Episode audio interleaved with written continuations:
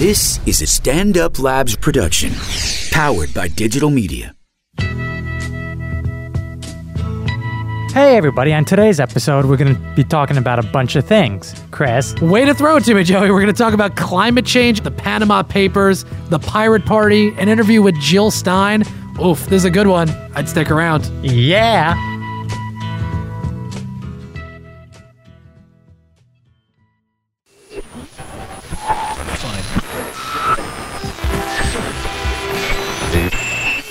Serious.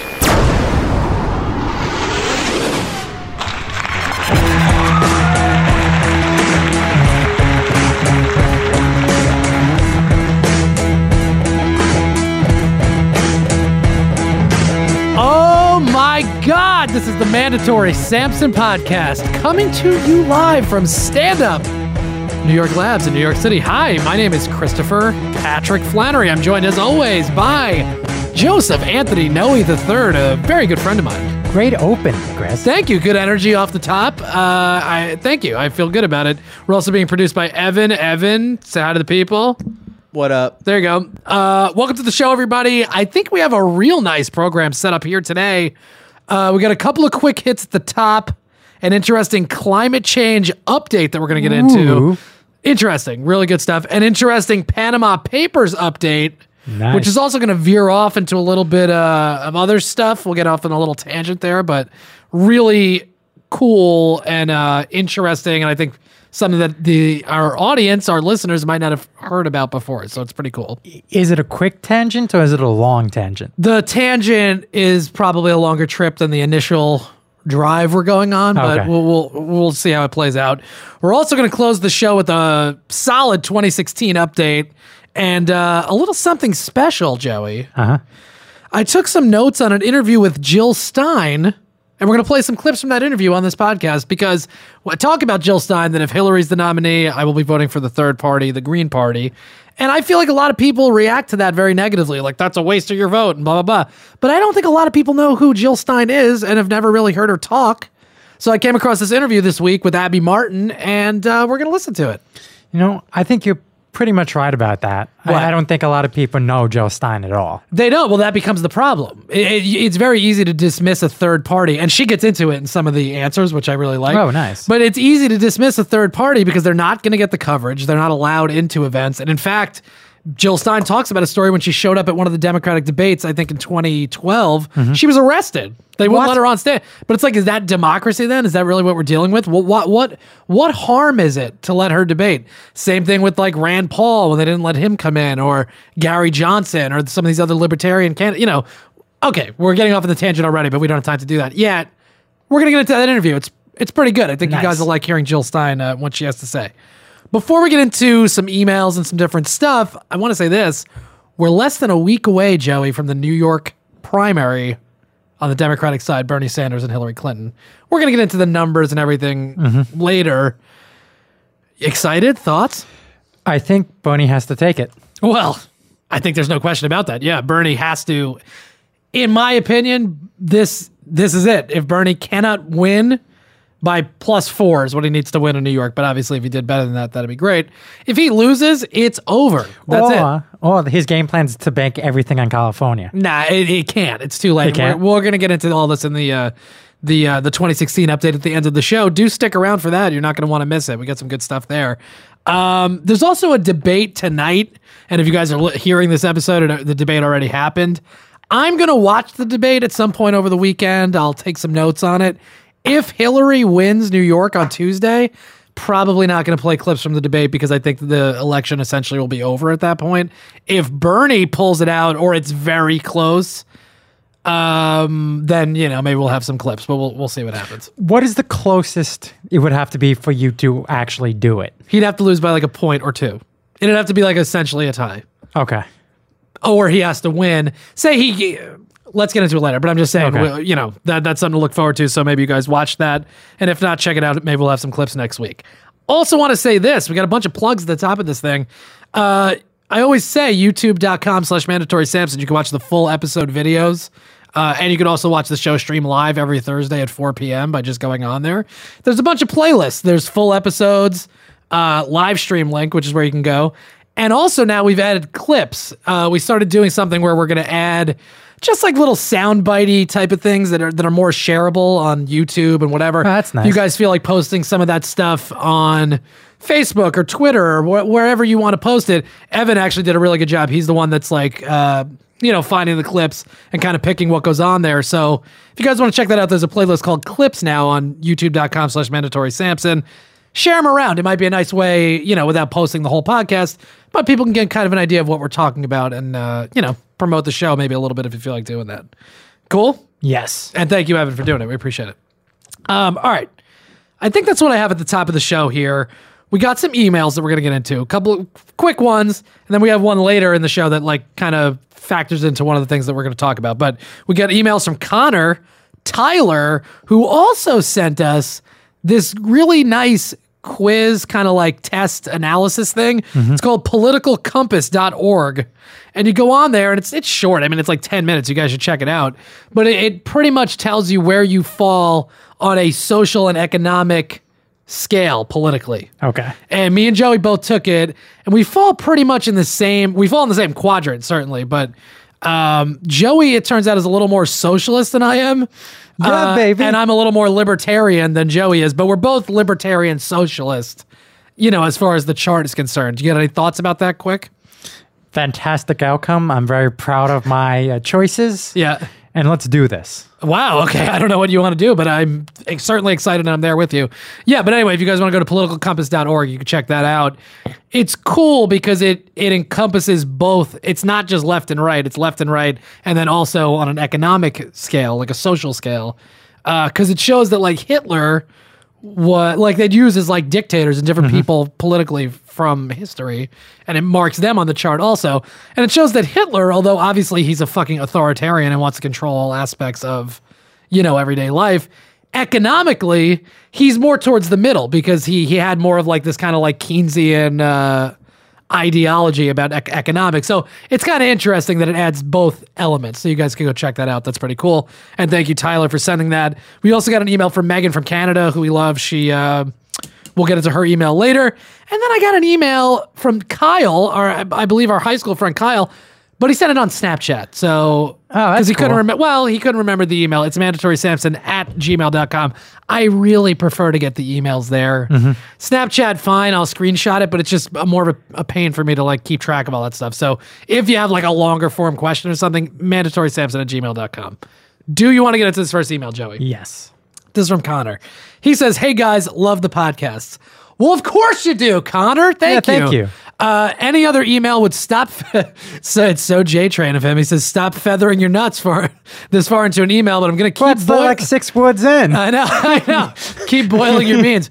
With these elections going on, I think this podcast would benefit from having an additional podcast where you and Joey live comment on election results Tuesday nights. This could be a seasonal thing where you just have two a week podcasts from now until November, or you could keep it up post election, keep up the good work, and feel the bird, which I love, obviously referencing the Bernie Bird thing uh, from Connor. Thank you, Connor. I emailed Connor back and I was like, look, bud, doing this one a week, it's a lot of work. It's tough. It's tough scheduling it all. That's really what it is. I mean, if I had, you know, more free time during the day or, or you know, to, to like prep for the show, I'd love to do the show every day, but you have work. You can't be here all the time. So, you know, one a week is pretty much what we're That's stick with for now. Uh, I did say, though, potentially like, once it gets to the two nominees, like whoever it's going to be, maybe we will do like a live election, uh, not election, um, like debate coverage or something one of the nights. Oh, that would be so much fun. So we'll, we'll look into that. So that could be something that we do. Uh, all right. This is an email from Tyler, who also sent us, uh, like I said, this politicalcompass.org chart, which I think is really cool. He says, Hey man, don't know if you saw this, but figured you might be interested. Stephen Hawking and Yuri Milner are doing an announcement right now about this Starshot project for space exploration. He sent me a link and then I emailed him back and I was like, What uh what's this about? And basically, we're just going to get into it quickly if you guys want to do some of your own research, but I thought it was cool that he sent it. and It's a really interesting thing. Uh, th- pretty much, they're sending out these. Uh, well, let me just read what he wrote. The ideal scenario is to reach Alpha Centauri in a generation, which is the closest star system to ours, but still 4.37 light years away, which is like 25 trillion miles. Um, they're hoping to get the probes. They're sending out these probes. Uh, uh, to go 20% the speed of light so it could reach in less than 20 years. And our, okay. So anyway, so they're sending out what? Uh, this sounds like pure science fiction to me. Oh, of course it is. It is. nano nanocrafts Yeah. that are the size of a wafer, a big, that's going to have cameras, thrusters, power supply, navigation, communication. Absolutely. Well, that's what That they're is trying this big. Yeah. Well, Yeah. Joe, I mean, for those of you who can't see, Joe's doing like a little, I don't know, what, a hockey puck size or something. Yeah. this big. Um, they're trying to send these probes out there to obviously get to see if they can get stuff to go that far Mm-hmm. and then also try to send back some information because, you know, that's the easiest way to get and they want to use the lasers to shoot it across. I don't know. It's it's way too. Well, yeah, because they fiction for me. can they can measure distance by where the lasers hit. You know what I mean? So like when the laser stops going past the thing, they know they're hitting something. That's how they can measure it. But in any event, if you guys want to look into it, it's an interesting thing. Tyler, if you're listening, feel free. You can send us more information about that whenever you want. Um, like you're saying, yeah, they're really small. It sounds like science fiction. Yeah. That's the that's Moore's law. The rate of technology doubles every 18 months. The reason why that's possible is because they can increasingly make technology smaller and smaller. And so you're always innovating based on ch- the change in size of technology. So it's that's kind of how that works. All right. Let's close up with this. This Kyle Snapchat question. He uh, sent me a snap at Man Samp, incidentally. He says, Hi, Chris. Nice job recently with the podcast. It's been doing a great job keeping me up to date with a lot of the things I don't hear about on the news. Well, awesome. That's I'm happy to hear that. I have a question for you uh, that you might be able to help out with and even discuss a little bit on the air. Basically, I know more. This is very confident. He goes, basically, I know more than most about the presidential candidates and their views. Uh, I understand a great deal of Bernie's ideologies, but there's something I hear a lot of people bring up that I can't necessarily answer. Bernie talks a lot about raising minimum wage, making college cheaper, helping people who can't afford insurance, helping the climate, etc. My question, and something uh, a lot of people I've talked to bring up, is how he plans on paying for it all. This is something I'm seeing more and more on social media. I lost my place about people not understanding. Okay, blah blah blah. But I'm just not aware. Sorry about this ungodly long message. I just forgot that the email, uh, what the email was, and couldn't find you saying it on any recent episodes. Anyway, it'd be great to hear you discuss a little bit about this since I'm having a hard time with it myself. Love what you're doing. It truly does have a huge impact, at least in my life. That's awesome, man. I really Wow, appreciate thank that. you. It's great. It's really nice to hear. We appreciate it. Um, this is what I'm going to say. I put a link here. You can go to berniesanders.com slash issues slash how Bernie pays for his proposals. Okay. Oh, that it ex- spells it right out. yeah, and it breaks down. Now, look, that's obviously a biased opinion of how to pay for those things. That's like in an ideal scenario. That's the way Bernie's planning it out. Does that mean that that's how that's going to work all the time? Probably not. Not probably not, but maybe not, right? So you got to do a little more research into it. But Bernie does lay it out. And then once you see how he's planning on doing it, I'm sure you can look up articles that would say one way or the other whether that's true or whatever. You can try to get consensus on it. I will say this, though. This argument comes up a lot generally about, like, oh, he's just giving stuff away to people. Like, how are we going to pay for it? The military budget this year is almost $700 billion.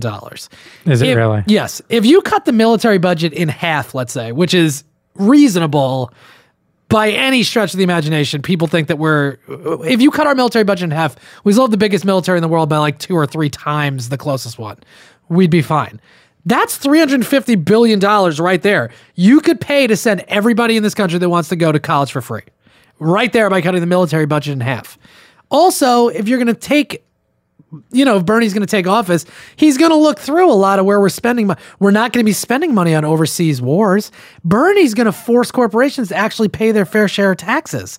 They're only paying an effective tax rate of 14%, which is what we're going to get into in a second.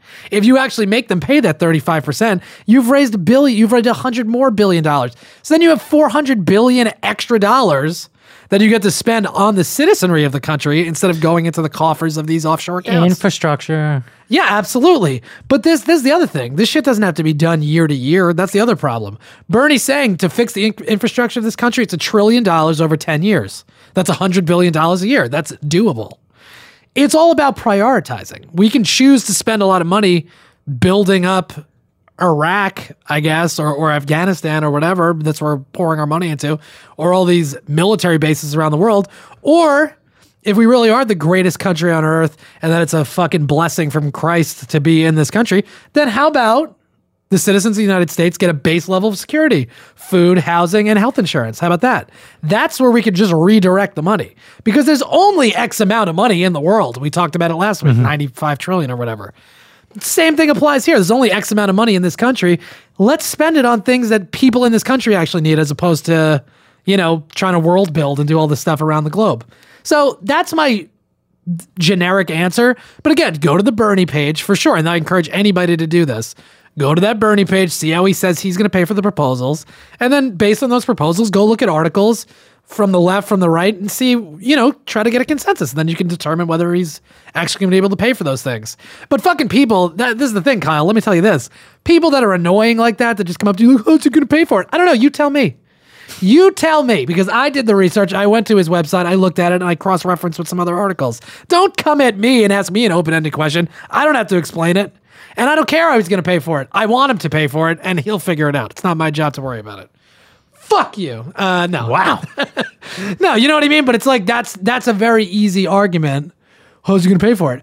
Well, he's going to pay for it somehow. And, And I, is and I would assume it's going to involve taxes and redirecting spending on shit we don't need to stuff that we, uh, you know, half the country, God willing, w- thinks we do need. So we'll see what happens. All right. yes. Let's move on to this. This is our first story. Thank you, Kyle, for the email. Thank you, everybody else, for the uh, the emails. And Megan from Canada, I promise we're going to get to your email uh, at the end of the program during the 2016 update. Corporate America's tax rates. Mm-hmm. Ready for this? Yes. This fits in nicely. I feel like, here, uh, let me say this also at, at, uh, uh, at the top of the show here. We talked about a lot of stuff last week about the global economy, the internet, democracy. You know, we're always talking about mm-hmm. money and, and corporate taxing and all this stuff. Got a lot of stories that really tie into what we talked about last week, as though the universe is helping us script this podcast as we go along. It's very nice. It That's like nice of the universe. yeah, look, Joe, you know what? You put out what you get back, and I feel like we're putting out a good vibe and we're trying to do the right thing here. Corporate tax rates. According to a study released by the Government Accountability Office, uh, interestingly, requested the study was requested by Vermont Senator Bernie Sanders.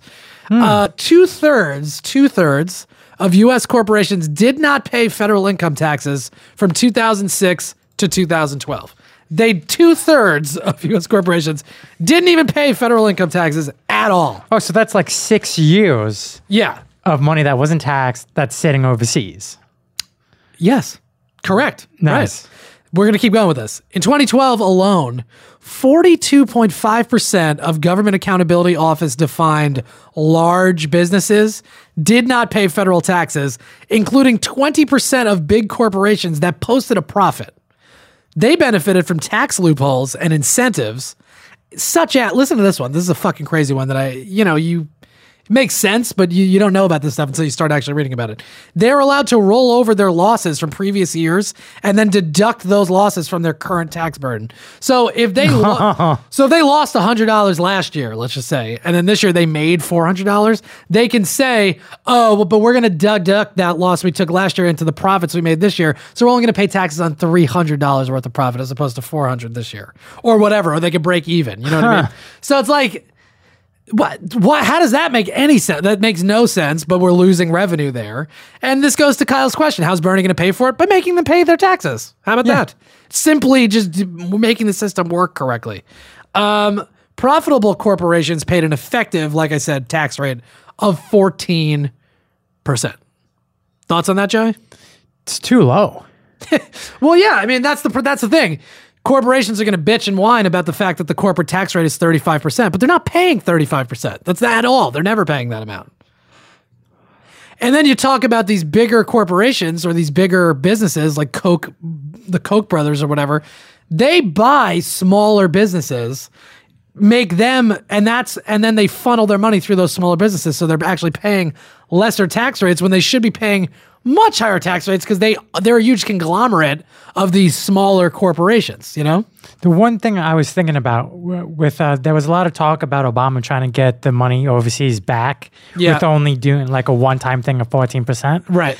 I think that's too high. You think Well, let's exp- hold on. Okay, go go go. Finish your point. because they kind of screwed you out of that money already. So at least get it back. And it might be more of an incentive if you drop it a few points, make it 10%, at least get the money back in the country. Yeah, I mean, I hear that argument, and that's, I mean, that's a bit of a Republican argument to to a certain extent. I mean, the whole, the, you're, what you're talking about, just to put it in context, is the corporate inversion thing, mm-hmm. where I think it's Burger King, I want to say, but don't quote me on this. They bought Tim Hortons, excuse me, which is a kid, which is a company, I guess that's headquartered in Ireland or something. Mm-hmm. Pretty much what happens is bigger corporations buy a smaller business that is incorporated in a place that has no ta taxes or very low tax rates, like Ireland has like a 12% tax rate or something. So a big corporation that operates out of America buys a smaller business that is has their taxes out of Ireland, and then that's where they run all their taxes through, even though they're operating in America. So they're paying a very tiny tax rate. The point being, a lot of that money stays overseas. The United States is one of the only countries in the world, or of the big industrial countries, maybe, where if corporations want to bring their money back into this country, it gets taxed at a rate at a high rate to to bring that money back into this country. So people have argued, well, we should just have like a moratorium period where corporations can bring the money that they have overseas back into this country, and it'll be taxed at a very low rate, like you're saying, Yeah. fourteen percent or something. And you're saying potentially even lower, Yeah, you just have to so we drop get that money yeah. back in. I disagree. I actually go the opposite way. I think if we want to, because Trump talks this big game where he's like, you just got to be, when China thinks you're serious, okay, when corporations think you're serious, this is what I would say. Go ahead, incorporate your, your, country out of you know in Ireland sell your products in Ireland you are no longer allowed to operate in America you have 60 days to get out of America Wow. bye let's see how let's see how long they want to operate out of just Ireland I think you need a big stick for that one, though. yeah, well, I think uh, Bernie Sanders. I think he has it. But you know what I mean? Like, I understand the argument, and I think you probably could do that to get the money back in. But you're still, but then you're just accepting defeat. You're like, okay, you guys tricked us. Now you can bring You your money us. back in for less, less than what we even, less than what you're even tricking us into taxing you. You know what I mean? Fuck you. I, I, I don't agree with that. It's unpatriotic. It's not moral. You know, it's a corrupt system. Mm-hmm. So you shouldn't accept that. I think once you're out and you want to sell your products somewhere else or you want to be taxed like you live in Ireland, go to Ireland. That's how I feel about it.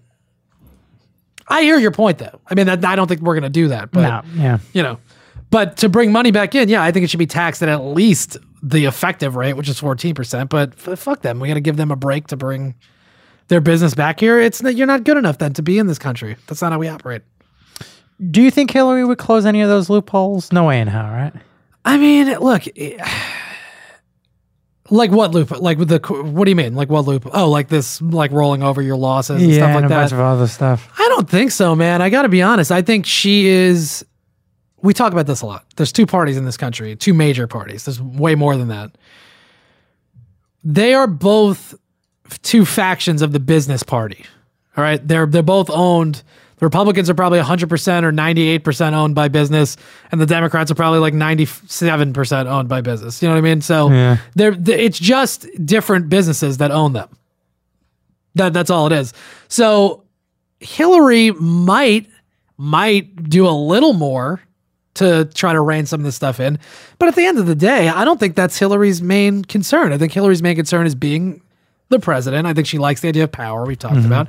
And maybe social issues is stuff that she's going to try to focus on, wi- equal pay for women, things like that. But Hillary's a war hawk and pretty much a moderate. I, I don't think she has any interest in curtailing business. Like she's always talking about like I'm a moderate that likes to get or Get whatever. I'm. I'm a progressive that likes to get things done. We need to rein in spending, but we need to work with business. Like, okay, so you're just going to kind of let them do what they want. And as long as it appears as though you're doing something, you're going to be fine, you know? Um, is she, would she be less business friendly than any of the Republicans? I don't know. Maybe, maybe a little bit, but I, but I can't, I don't, she's nowhere near how Bernie would probably rein them in. Where, you know, like even with the frack, you just listen to her answers, the way she like kind of equivocates on all these answers. I, I don't think she's, no, I don't think she's going to rein it in much, if at all. I think she's she's a status quo type of person. I think if things seem like they're going good, and nobody's there, the polling shows that people think it's fine. Yeah, she'll leave it alone. She's going to leave it alone. Yeah. Um, all right, let's move on. I got a nice climate change update here. You ready? Mm-hmm. Uh, a team of clients, and this we have a video here. Actually, this is a good video. Oh, nice. A team of climate scientists who are authors of previous climate consensus papers. So, papers that show that all of these scientists agree that climate change is a man made thing and is actually happening.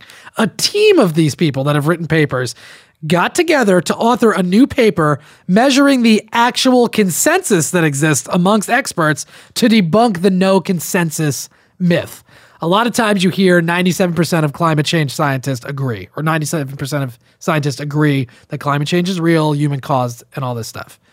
People on the right, and we're going to see it in the video, are like, that's not true. I'm being Ted Cruz, in case you couldn't tell. Mm-hmm. That's just not the case. I would note that it's one paper, blah, blah, blah. They try to say that 97% is an inflated number, and that's not true, and it's more like 50 50 and blah, blah, blah. But it's it's not true. And these scientists got together, and I have their names here. I'm going to read their names.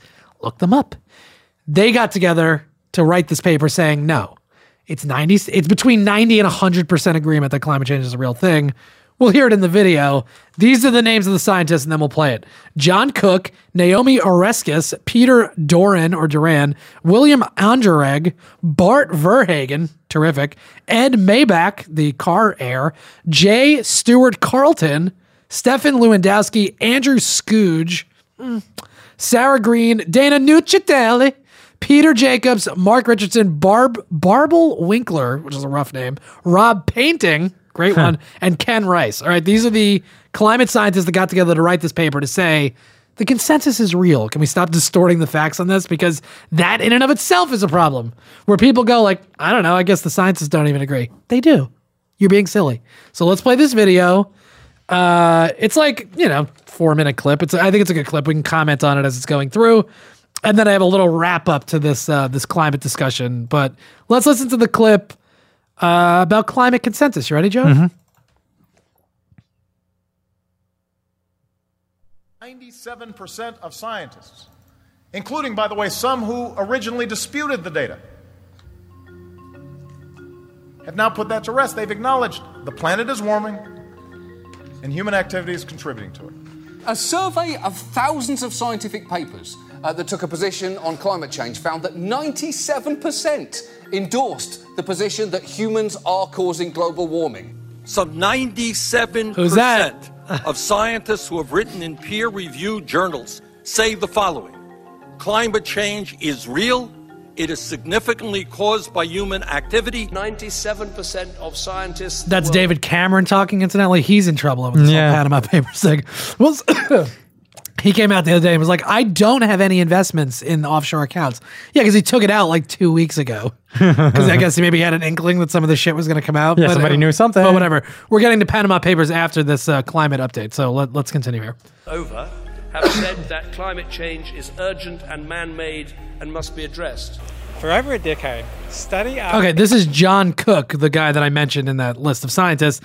He's from the University of Queensland. He's a climate scientist. Not the most exciting guy in the world, but I think it's relevant what he's saying. So let's let's listen to sweet John Cook. the study has found that 97% of publishing climate scientists agree that humans are causing global warming. But what do the general public think? I'm here at the Brisbane City Mall to find out. What percentage of climate scientists do you think agree that humans are causing global warming? 95%, probably 50%, 75%, I think. Hmm. 80%, yeah? 80, 85. Would you like to know who was closer then? I think I was closer. 100%. Between 5 and 10%? Not, not a lot. Oh, hang on, sorry, other way around. 95%. But split 50 50. I would say 80%. 95%. I would say 50. Off. Oh, that guy says half. Can I just say this, guys? When you're watching a clip of people and they're being asked like man on the street type of stuff, mm-hmm. if somebody goes, if somebody does this move, they don't know. Just ignore what they're about to say because they have no idea what the answer is. If you don't know, just say I don't know. Mm-hmm. There's a huge gap between what many of the public think about the scientific consensus and the actual 97% agreement among climate scientists. John Cook here is saying there's some graphics on the video, but uh, it's fine. It's mostly audio, but it's 67% is the number that most people think scientists agree. That only it's only like two thirds of scientists. It's actually like almost 100% of scientists. Why is there such a large consensus gap? One contributor is misinformation. The 97% Rick figure Santorum. that's thrown around, the head of the UN uh, uh, IPC said that number was pulled out of thin air. That 97% number, that, that's been debunked in several studies. This 97% is essentially pulled from thin air. The stat about the 97% Ted of, Cruz. of, of scientists is based on one discredited study. 97% of all scientists Is believe this a bogus number? it's so not a bogus It's number. It's so a bogus Okay, yours is, mine No, is, yours is, mine. From clips like this, you'd think there's a vigorous debate about whether scientists agree that humans are causing global warming. We're often exposed to contradictory messages in the media. How do we see through the misinformation and get to the truth about consensus? I joined with scientists who authored seven of the key studies into the consensus on climate change. When we looked collectively at the wide range of consensus studies, we found that the expert scientific consensus on human caused global warming is between 90 to 100%. The higher the expertise in climate science, the stronger the agreement on human caused global warming. that which is a b- huge point that I think gets thrown in the garbage by a lot of people that aren't interested in this type of thing. The more you know about climate science, the higher the number. Right, the more you agree that it's a it's a real thing. People that are just scientists but maybe don't deal with climate, they might have a lesser opinion of it, and so they might be like, "Well, I don't know, I'm not 100% because they're not studying it every day." Right? I Yes. mean, it just makes sense. That's But- not their forte. but that's like asking a baseball player what the best uh, skates are for a hockey player. Why would they know? They would go to the hockey players first, see what they think generally. Then you could ask people that are athletes. You know what I mean? Like it it just doesn't make sense. Yeah, but when you're trying to send out misinformation, that's how you do it. Oh, absolutely. It's very easy to, to mislead and confuse people, especially with the proliferation of uh, you know media like this. When you get to climate scientists who have published peer reviewed climate research, there's 97% agreement. But the fact that consensus gets stronger with higher expertise is exploited by those looking to cast doubt on the consensus. They do this by selecting groups of scientists that have lower expertise in climate science And, and on the chart, it shows economic geologists, meteorologists not publishing climate, climate science research. Right. Why the fuck would they know? They wouldn't. Yeah, not all scientists are the same thing. They all they all would you go to a um you know an orthopedist for heart surgery? No. No. But they are doctors, you know what I mean? It's like it's a totally different thing. at a lower level of scientific agreement and argue that there's no consensus. Using non experts to cast doubt on the expert consensus is a key characteristic of science denial known as the appeal to fake experts. This approach was employed by Richard Tol in a comment criticising the 97% consensus. Tol misrepresented a number of consensus studies portraying It's Dr. Tol, he's saying T O L. If you guys want to look him up. expert groups as representative of the expert consensus. The scientists who authored those studies were none too happy with how their research was misrepresented. Here's some of their quotes. A completely irresponsible use of our data. he is misrepresenting scientific work, in this case, mine. This is by no means a correct or valid interpretation of our results. Okay. But on the positive side, Tol's misrepresentation of all those studies brought the authors of seven key studies together to publish a full view on the scientific consensus on climate change. Our paper established a consensus on the consensus, being between 90 to 100% expert agreement on human caused global warming, with a number of studies finding 97% consensus. Okay. I mean, there you go. What, thoughts on that, Joey? 97's not high enough. It's got to be 100. Oh no, uh, no. y- You know, but I think it's. I think that's important too. That factors into this whole thing where people are against climate or they don't think it's real, although we see the numbers going up. But even even that, like distorting that scientists agree is part of the strategy, which makes sense because if you, if the scientists don't even agree, how why am I supposed to? You know what I mean? Mhm. But but they do. Rest assured, they do. So we have a high number, and now we have to take steps in fixing and finding a solution. Yeah, absolutely. I mean, totally. I mean, this next election factors into that immensely. I mean, we are running out of time. There's only a, a few generations left before the, this climate problem affects everything in everyday life. You know what I mean? I mean, it's really that serious, and it takes a long time to reverse it. It's like the Titanic heading towards the iceberg. If you see the tip of the iceberg, it's probably too late.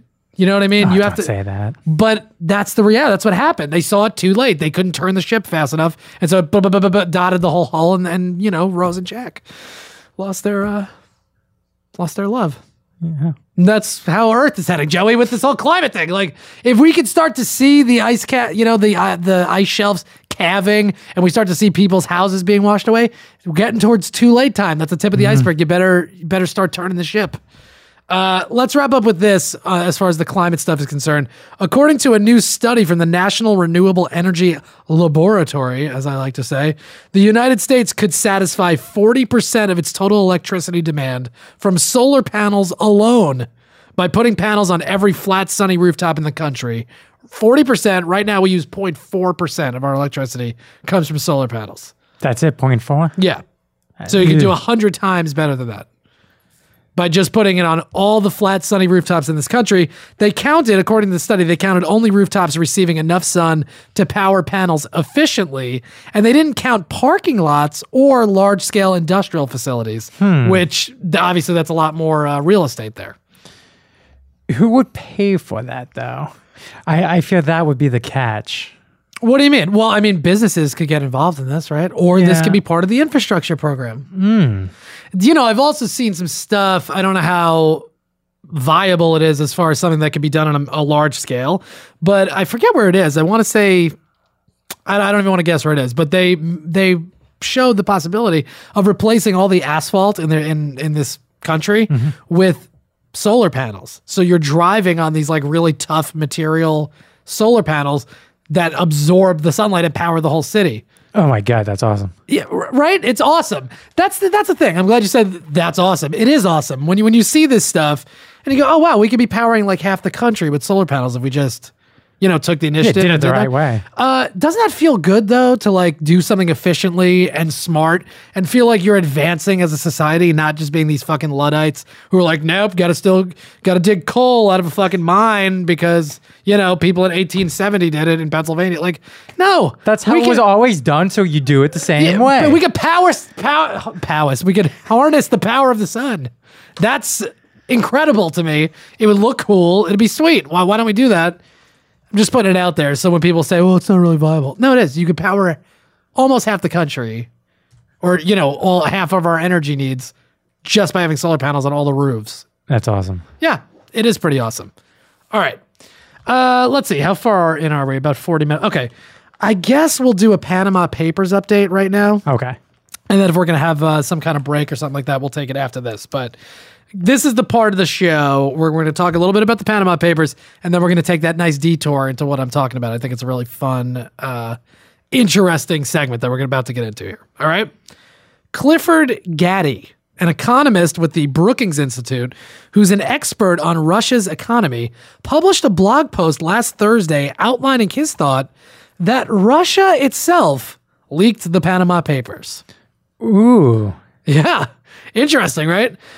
I was reading a Washington Post article about it. They bullet pointed from Gaddy's blog, essentially Okay. like what his what what his reasoning is, uh, and then I have a uh, Clifford Gaddy quote that we'll get into. But let me read the uh, the bullet points as to his thinking. It was a hacker backed by the Russian government who emailed the German newspaper Süddeutsche Zeitung to offer the leak in early 2015, the initial contact that would eventually lead to the release of the Panama Papers. Hmm. All right. There's deliberately little information within the Panama Papers that harms Putin. While the $2 billion figure has been reported widely, the link to Putin is relatively obscure, and the Russian president has survived far worse accusations of corruption, which we've talked about the cellist, Yes. some of his friends, some of the offshore accounts, but it doesn't directly mention Putin. Meanwhile, there's plenty of information in the Panama Papers that has already proven extremely embarrassing for other world leaders. At the least, Gaddy argues this makes Putin and his reputation for corruption seem like less of an outlier and more of standard operating practice, which is interesting. Yeah. And then the final point is the fact that so few Americans have been linked to the Panama Papers could suggest that their details were deleted from the documents given to Soy Dutch uh, SZ and passed on to the other media outlets. If this is true, Gaddy suggests the lack of this information in the release means that it could be being held back for blackmail purposes. Interesting. Now, I'm not saying this is the case. I'm just saying I read this. It's interesting. And Gaddy himself, I have a quote here. you know, he's not saying this is 100%, but it's just a suggestion. Well, also the thing we have to keep in mind with uh, Pam- Pamina, No, Panama. Panama. There you go. Papers is the fact that this was the fourth biggest institution that does this. Yes. Imagine the other three, and I bet you the other three is going to have a lot more Americans in it. Totally. It, reasonably, they could, but also we talked about it last week. The, the Americans don't necessarily have to be involved in these. We have our own shit set up here in Delaware. It's fine. Clifford Gaddy, he says, it's certainly not a theory, hardly even a hypothesis. It's more a suggestion of something that ought to be seriously investigated, referring to the fact that Russia might have leaked the papers themselves. How can we ever know if the Panama Papers are complete? So far, everyone seems only to be asking what secrets are in the Panama Papers.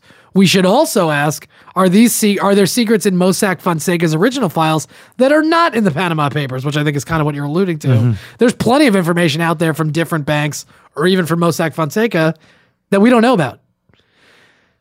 It's interesting stuff. What, gut feeling on this? You think? I mean, to me, it sounds a little far fetched, but I think it's just an interesting thing that he's putting out there. It's it's mm, I don't know. Blackmail is blackmail. You're saying that maybe Russia does it, so they do have this kind of like trump Yes. card to play. I don't know. Maybe. I mean, wouldn't it be fascinating? I said Trump card, and it just reminded me. Wouldn't it be amazing if they took Trump's name out of it, so when he becomes president or something, they can fucking they blackmail him. yeah. Wouldn't that be amazing? Uh, is that a, impeachable offense? I guess Hillary too. I mean, Hillary. God knows. I said the Clinton Global Initiative. Who knows? Yeah. Now the only thing is, does that same Russia Russian hacker try to go after another institution though?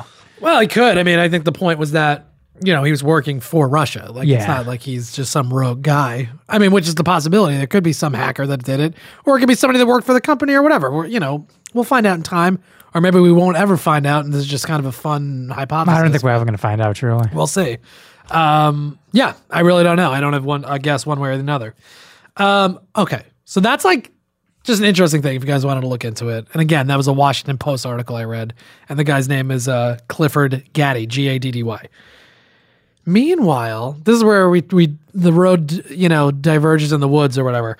Meanwhile, back in Iceland, Joey, Mhm. the coalition government and new prime minister Sigurdur Ing uh, Ingit Johansson have refused to curl, call early elections. The guy that stepped down, Sigmundur Gunnelson or whatever his name is, he pretty much appointed his friend here, uh, Sigurdur Ingit Johansson, to take over for him. Oh, okay. And so he kind of is like holding on to power in a lot of ways because like he sort of formed the government that took over after he resigned. So it's sort of like this shammy kind of situation that we're going to get into in a minute. But they're not calling, they're refusing to call elections. Uh oh. What what why would they why would they refuse to call elections, Joey? Because if you have, have an election, somebody you don't want would win, and we can't have that. That's exactly right. You hold on to power, and yes, you don't want somebody that you don't want in there getting power, especially because opinion polls have found that the current government would be trounced in an immediate election by Iceland's branch of the Pirate Party, Oh, that is awesome. which was founded in Sweden in 2006 to fight for internet freedom and direct democracy.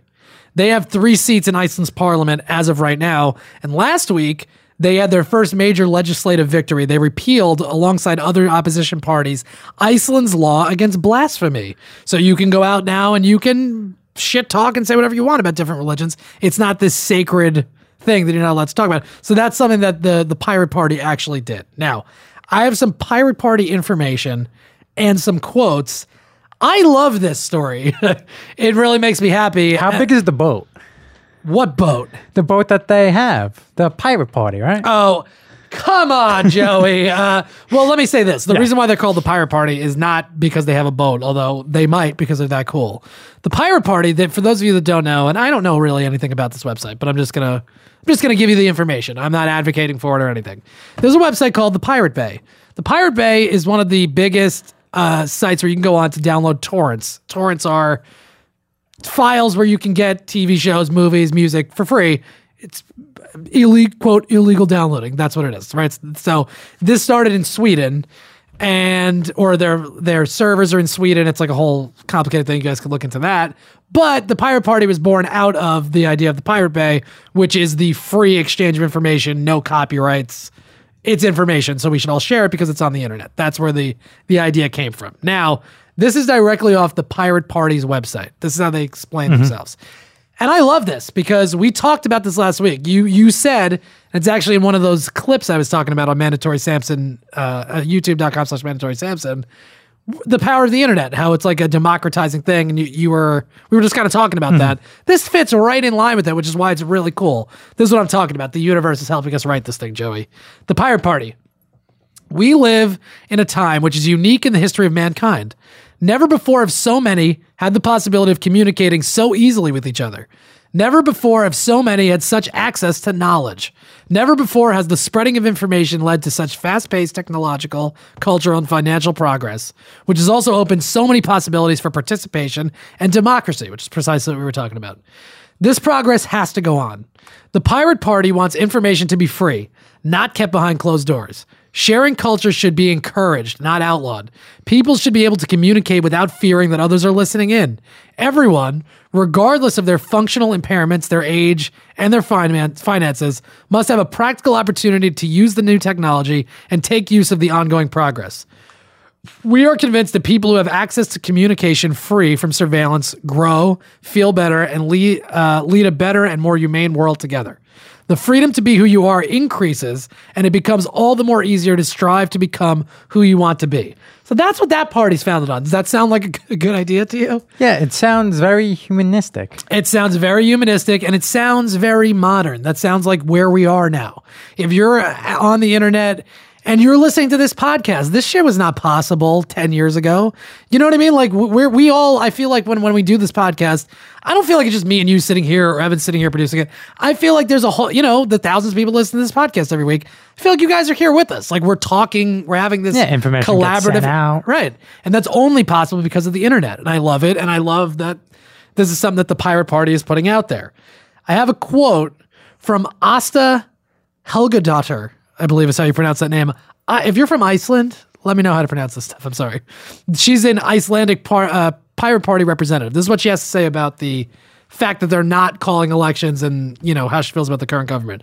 She says that the government reshuffle was, quote, a farce, and the coalition's plan to delay elections is, quote, not what the people are asking for. Quote, the current crisis demonstrates the country needs the new constitution her party has promised, our party has promised, to implement with some of me- uh, some sort of mechanism for more direct democracy and ways to ensure that politicians have to listen to the people. This is all interconnected. Internet freedom is about how to practice fundamental human rights in the 21st century, and democracy is one of those rights. It's unbelievable. I mean, it's like we we talked about this last week. Yeah. I mean, how, how do you feel about this? Oh, well, let me say before you. Yeah, yeah. I have a clip of Brigitte Jonsdottir, I believe is how you pronounce it. It's like a three minute clip. It's from this documentary called The Switzerland of Bits. Iceland is trying to become the Switzerland of bits. They're going to remain neutral and everything is bits, like, you know, kilobits are going to be free in Iceland. That That's like their mentality, the Pirate Party. Okay. Oh, that could be a game changer. Well, absolutely, and, and it has been. I mean, they they've been involved in, you know, wiki. I'm I'm going to get into it. The clip we're going to play of this Brigitte Jonsdottir is from Judith Ehrlich's documentary, The Switzerland of Bits. It's just a clip. It's like three minutes. This woman helped edit WikiLeaks collateral murder video, which I've talked about a number of times on this podcast. It is one of the most impactful things for me in my lifetime, seeing that and like really putting war and the way that the United States has done business around the world, like it really puts it into context. She helped edit that video. So Oh. that's the pedigree that this person is coming from. Let's play this clip. That's how we're going to wrap it up. And then I'm also going to go on a little bit of a tangent about Aaron Swartz, who's brought up in this video, who I asked before the podcast. Evan's not sure who he is, and you're not either. No, I'm not. So I don't know. Maybe maybe our listeners don't know either. We'll get into it and then we'll just wrap up with this. But this is a uh, it's like a three minute clip with this Brigitte Jonsdottir. I, I wish I knew how to speak speak the language. I don't know how to pronounce the words, but okay. You could have searched YouTube for it. Oh, Joey, it was four in the morning. What do you, what do you want me to do? All right, so this is a clip from Switzerland of Bits. This is about the Icelandic uh, pirate party, and and we'll get into it. profound development in human history, the internet. It is a double edged sword at all times. It's the most liberating technological development in the history of humanity. It's also the greatest surveillance tool that's ever been devised. No, well, well, uh, absolutely. But this is what Snowden said: you can only, you can't be free. The only time you can be truly free is when you're in prison. You know, because you have no responsibility. If you need to take responsibility, you have to ha- accept the fact that there's a double-edged sword. There's good and bad to everything. But we're not children, and we're not prisoners. So we have to accept the consequences of what you know what the technology provides. It's just interesting that these people are all kind of on the same page. I have seen This is John Perry Barlow. He's the co-founder of the Electronic Frontier Foundation, and he's like an early internet pioneer. Okay. that realize all of my dreams for it, and with them, every single one of my nightmares. Come on, fire! The internet is uh, the last remaining free world. Let's make this last free world. That's Birgitta. I'm just gonna say Birgitta. We get it. She's an Icelandic parliament member, a, a pirate party member. Stay free. Let's not civilize it. In times of crisis, it is the only time we have as societies and individuals to do that very necessary transformative change. And so a revolution is not worth anything if there is no evolutionary process. For democracy, there is very little that you ought to be doing that can that should be secret, if anything, honestly. I felt that it was important that there be a place where all the forbidden knowledge could be safely stored and nobody could do much about it. and suddenly that, ha, Iceland had a tradition of openness towards expression and thought. I want to um, make our laws so they fit into the 21st century. We are taking all the best laws from around the world to build one comprehensive vision. Iceland is setting itself up to have good laws to go and protect data. What Birgitta's trying to do in Iceland is to build a place that that exists where people have access to the world's knowledge, where the government and corporations are on your side. Information in Icelandic servers would be very much like money in Swiss banks. I think it's going to make a huge difference moving things to Iceland where they have these protections, but also pressuring other This is Aaron Swartz talking. When he's done talking, we'll we'll go on a little tangent here. To adopt similar protections. Birgitta is a real model for how an activist can be influential from the inside. Where people can freely All right, Aaron Swartz. For those of you who don't know, and it's somebody you should probably look into. Um, he was like this genius kid. He helped develop RSS feeds. He helped uh, create Creative Commons, like on WikiLeaks, like Uh-huh. the you know uncopyrighted things that we can all share together. Uh, Reddit. He was involved in that.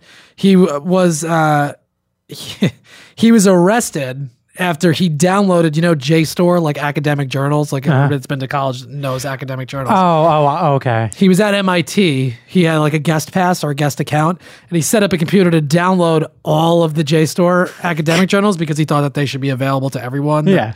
knowledge is not something that you should have to pay for. That it's No, if we know it, everybody should You know have it. to pay for it for the school. Yeah, exactly. Yeah. But he didn't believe that, and he was f- for a much more open, free society. He was charged for a number of crimes after that, and he eventually hung himself uh, because he was going to Ah. end up going to prison, and they were going to make his life uh, miserable. Somebody that thought that like information should be passed around the globe freely, and this person that was like a real genius person, you know, he uh, he killed himself because people that are so obsessed with laws, like copyright laws and like locking down information, thought it would be better to put this person in a cage than let them be out in the world like doing good. So That's a fucking shame. it's crazy. I mean, if you guys want to look into that, I mean, that's like the nutshell, like really nutshell of it. But you should really look into the Aaron Swartz story. It's uh, unbelievable. People like Brigitte here, and people like Snowden, I would imagine, and people like Julian Assange, they're on the side of like people like Aaron Swartz, you know. speak their mind without fear of. And we should all be. That's the thing. Like, do you think that's okay? Like a guy that's done that, contributed that much to all of us, and thinks that doesn't matter how much money you have or whatever, you should have access to information. Should he be? Should he hang himself? No. No. The fact that he was involved in Reddit is huge too. Oh, of course. Well, he started a company that Reddit bought, and then he was involved with, uh, you know, wor- working with them Yeah. to, to assimilate it. This person talking right here is Jacob Appelbaum. He's a former WikiLeaks spokesperson, and he comes up in the uh, Citizenfour documentary with Edward Snowden. Cushion where people are able to really um, use the internet as they might if they weren't terrified of being observed or fearful about being blocked or it is going to get a lot worse if we don't really work to make it better. Turbulent times uh, offer opportunities for change, not just for for those that want more oppression, but also for those that want less. And that if you're prepared, if you're willing to work fast, if you're agile, uh, you can accomplish great change. Uh, June 2013, while Birgitta's in the U.S., Edward Snowden releases state secrets documenting U.S. mass surveillance programs. This this documentary came out a few years ago. Why, why would you want to help him? Give him Greta Van I'm on Fox. Why, why would you want to help this traitor? asylum in Iceland? Well, I think that the information that he has provided into the public domain is very important for every individual that uses the internet or uses phones. You know, yeah. like, ask a stupid question, get a stupid answer. Like, well, why, why would you want to save this guy? Well, he gave us information about things that affect literally all of us. I just want you to be aware of that there is a very serious attack on freedom of information, on freedom of speech and expression. So just remember, it is always darkest before dawn. All right, that's uh, that was just like a little sample reel for the uh, Judy Judith Ehrlich documentary "Switzerland of Bits," which you guys can check out. I mean, I, th- tangent, right? We go on a little Yeah. bit of a tangent there, but I think it's uh, man, I think that's something that a lot of people probably don't know about or realize that when I talk about like we're all in it together, it doesn't matter that they're in Sweden. What matters is that they are uh, not Sweden, excuse me, Iceland. What matters is that they're out there putting those ideas out there, and we can all adopt those ideas. It doesn't mean it has to stay in Iceland. It means that we need to ex, you know, import those ideas, and we need to export our good ideas and share it all around the world, which is what the internet provides. Which is why a lot of places want to lock this shit down. China has blocked any reference to the Panama Papers on their search engines, so people there have no fucking clue. That's the thing. Do we need less censorship and more freedom, especially when it comes to the internet? Information is what it is. People should have worldwide access to it. All the knowledge that we've accumulated, like I said, the hive mind, whatever it is, that stuff needs to be free and available for all people. There, yes, there's a double edged, there's a danger to that, but there's also this brilliant possibility of creating a better society and a better world. There's always going to be the negative side of human nature, but let's look towards the light side of that and see what we can all make happen together, as opposed to, well, be fearful of this person. No, well, I'm American. Nope, Mexicans need to stay there. We can't do this. No, uh, that's you're creating these fake divisions between human beings, and that, above all else, filter it through corporations, media, whatever. That's the real problem. You know. I like what Iceland's doing. Yeah. But I'm pretty What sure parts of Iceland? What politicians in Yes. Iceland? What these activists are doing? It sounds like a great idea. They want to build a safe haven. Fantastic. However, I don't see the other members of the world playing nice. No, and that's fine. That's fine. They don't have to. If we really live in these demo- this is what this is where the test comes in. If we really live in a democracy, which I can test we don't really live in a democracy anymore, but if we did, ideas that work would resonate. Right? Yes. You don't need other parties to play nice. Although, we're, which we're about to get into in a little bit with this Jill Stein interview, third parties, fourth parties, fifth parties, they can work in coalition to get things done like they did in Iceland. In this country, it's very difficult because, once again, Democrats and Republicans are really two sides of the same coin. They don't need to consensus build. They either agree or disagree, and that's the end of it. But if there was six parties in the United States or seven parties, four of the smaller ones can get together, create some kind of legislation, and then work with one of the major parties or whatever to get it through. To get it through. Um, they, don't have to play nice. It's not a matter of nice, and the game never ends. What it, what matters is that you get to a point where people actually have their voices heard, and there's enough d- variety in parties available for people to actually get involved and feel like their voice is being heard. Or let it be a, a direct democracy. You go online, here's all the issues that we're with today, and you click and you vote. We don't we don't live in a time where you need to ride around on fucking horses and have somebody go to the Continental Congress to explain what your position is. No, I know how I feel about it. But that also goes hand in hand with an informed electorate and whatever. There's a lot of mm-hmm. issues, but it, it's all worked in coalition for so many years. The the negative degrading effect of money in politics on how that limits a democracy. The the shitty educational system in this country. The fact that people oh, have to work five jobs to make ends meet so they don't have time to actually do research and participate in their democracy maybe that stuff is going to change with automation. Maybe the fact that we don't have a lot of jobs in this country maybe that's a good thing. Maybe we need to get to a point where machines and robots and just a small amount of people are doing the work and then everybody else has the time to figure out how we're going to make this thing good for all of us right? Mhm. wouldn't that be a that's not a thing to be feared. It's a thing to be feared if you're a huge corporation. You're like but but how am i going to exploit workers if there's no workers? Well i don't know. You're going to have to fuck up the world a different way. Uh, we'll figure it out but I don't know. Does that any that make sense? Was that eh. too crazy a tangent? I mean, I think it's just an interesting, really interesting conversation to have. Yeah, it's very interesting, but the money issue becomes apparent. There's, there's no way around it. What do you mean the money issue? In what sense? Well, the corporations wouldn't want to lose all the money. Yeah. Well, but again, the corporations are a function of society.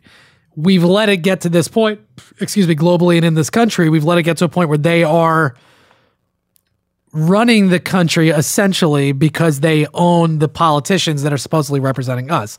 We've let them hijack the system. It's sort of like a parasite where it gets into the host's brain and it's controlling the limbs of that thing, but the, the thing itself is not actually in control. We have the power to take that back by voting for people that will actually make a difference, not just, you know, accepting Hillary Clinton or Donald Trump or whatever, or even Bernie. You might not even agree with him. The point being, you need to get people in there that are actually going to get money out of politics to heal the host, to, to, to get that parasite out of its brain. So then you can go, oh, wait a minute, I'm the government. I represent the people. These corporations are too big. These banks are too big. We need to knock them back down to size. Then you can limit the size of government, and then you have a real chance of getting things done. But you're absolutely right. The money always is going to be the It's issue because be the issue. corporations they need that is their mission is to make more money, more money, more money year after year. Fine, let that be their mission, but we can actually put them in check and say that that is not the goal of this country. That might be your goal, but it's not the goal of this democracy anymore. And it's not the goal of the collective, you know, potentially democracy of the world, the the coalition of union, you know, coalition of nations that we can build, you know, in, in a real 21st century, uh, whatever, global world. Well, also the other thing that this t- touches on, and I'm pretty sure you're going to have it in the 26 update. Yeah. is a moral economy. Uh, do I have that in the 2016 update? Do you have something on that? No, I, I just okay. Well, yeah. I mean, I'm sure. I mean, whatever. We can bring it up for sure. But yeah, we, we have a. Uh, yeah. Well, would you want to expand on that right now? The moral economy. I mean, Well, it's just something the Pope was trying to put out there. right. That Yeah, the Pope gave a big speech this week. I, I didn't cover because it was it didn't go like as far as I thought it could have gone. But the Pope, you know, kind of took a softer tone on a lot of things, but didn't really change church doctrine. Doctrine. So, but good. Expand on that a little bit. but basically it, he, he was trying to promote the fact that we should take a more humanistic approach in the economy and it shouldn't just be about making money Yeah, of course. that you know still we're human beings on this planet for a reason and everything shouldn't come down to how much profit profit can be amassed No, absolutely. I mean, we can we can get it to a point where look, make as much money as you can, but you have to hit these these this rubric here of your workers are getting paid a living wage. People are being provided salary. Anything you make over that, eh, you that's that's part of your expense though. You you can't just operate without expenses essentially, which is what a lot of these corporations are trying to do. Like we don't have to pay our workers anything because we shipped all the money overseas. The products are crap. Uh, you know, they have planned obsolescence. So we're just making money hand over fist, but without any regard for anything. That doesn't have to be how it is. That's not a free market. That's insane. Not to mention, I truly wonder how, how much resources is getting wasted that way. If it's Oh, like planned please, yeah. obsolescence and it's going to be busted anyway, that's a ton of resources you you just piss away. No, no doubt about it. Yeah, hundred percent. Yeah, Pl- wait, definitely. I mean, I, I- there's nothing else I can say to that. You're absolutely right. The waste of resources is, I'm sure, mind-boggling. That things are not being done efficiently. That it is being done cheaply, which is they're two different things completely. Um, all right, pretty good conversation. Yeah. Yes. All right, you ready to get into this 2016 update? Yes. Uh, I, I thought you wanted to do Jill first. Oh my God, you're so right. Yeah, let's get to the Jill Stein interview in just one second. Hey, this is Joe List, and that's Mark Norman here. From Tuesdays with Stories, check out our podcast. Tell them why, Mark. You're gonna love it. It's nothing but laughs, jokes, stories from the road, vagina, and that guy. Yeah, you're getting laid. We're being silly. Check it out. Find new and archived episodes of Tuesdays with Stories on iTunes, Stitcher, SoundCloud, and tune in. All right, Joey, let's get into this. Uh, like I talked about at the beginning of the show, we, we got this Abby Martin uh, interviewing Jill Stein. Um, I got a couple of clips. It was like a 20 minute interview. I have a few clips out of it. But I think it's really relevant and important. I feel like we have a nice theme going in this episode uh, about coalition and like different ideas and, and trying to, you know, take things that are on the fringes maybe and, and bring them more to the mainstream and, and create a better world that way. Uh, people don't hear a lot about Jill Stein, and I don't, I don't think you've heard Jill Stein probably I have too not. much. So th- I think this is worthwhile. So I watched this interview. I took some notes, and we'll we'll play them in a second. And like I said, we're going to close the episode with a really nice uh, 2016 update. Some of the Bernie Sanders Daily News interview that I'm sure people that listen to this podcast, if you're tuned in a little bit, you've heard about it. People, Bernie took a lot of shit for the Daily News interview. We're going to get into that a little bit and kind of defend our man Bernie before the uh, the primary. Um, all right, before we do that, let's get into this Jill Stein interview.